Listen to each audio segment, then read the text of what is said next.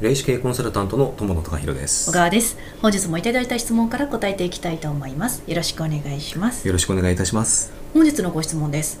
ハンドメイドのアクセサリーを作り販売しています。それなりに売れていると思いますが単価が安く生活するためには数をこなす必要があります。そのため寝る間も惜しんで作っていますがかなり疲弊をしています。どうしたら良いのかわからなくなっています。アドバイスをお願いいたします。ということなんですけど。うーんこれはですね、もう簡単に言ってしまうと、うんうん。単価を上げてください、うん。まあ、これがあの答えなんです、うんうん。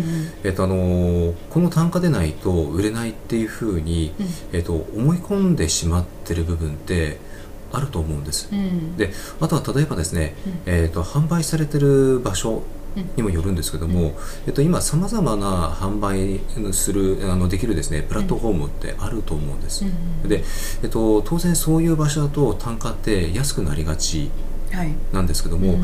例えばですねご自身で、えーとあのまあ、通販サイトを、うん。えーとまあ、作ってそこで販売をしてみるとか、うんうんうん。で、えーとあの例えばプラットフォームで販売する場合はですね。テスト的な感じとかもしくはモニター的な感じで、まあ、ちょっと安めな商品をそこで販売しつつ、うんまあ、要はあの顧客あのお客様を集めるという、うんうんうん。あの広告宣伝的な役割としてうんうんうん。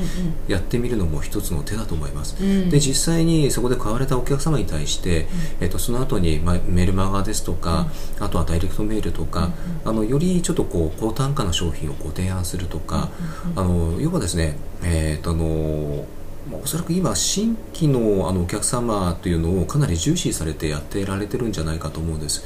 であのえっと、リピーターの方を要は自分ご自身のですねファンを作り上げていくという方にちょっとシフトする必要があるんではないかなというふうに思うんですよね。うんであとは本当にあのその同じ商品を作り続けるのではなくてちょっとこう、えーとまあ、どういう商品を作ってやられたいのかわからないですけども、うんあのちょっとこう、まあ、見栄えがいいというか、うん。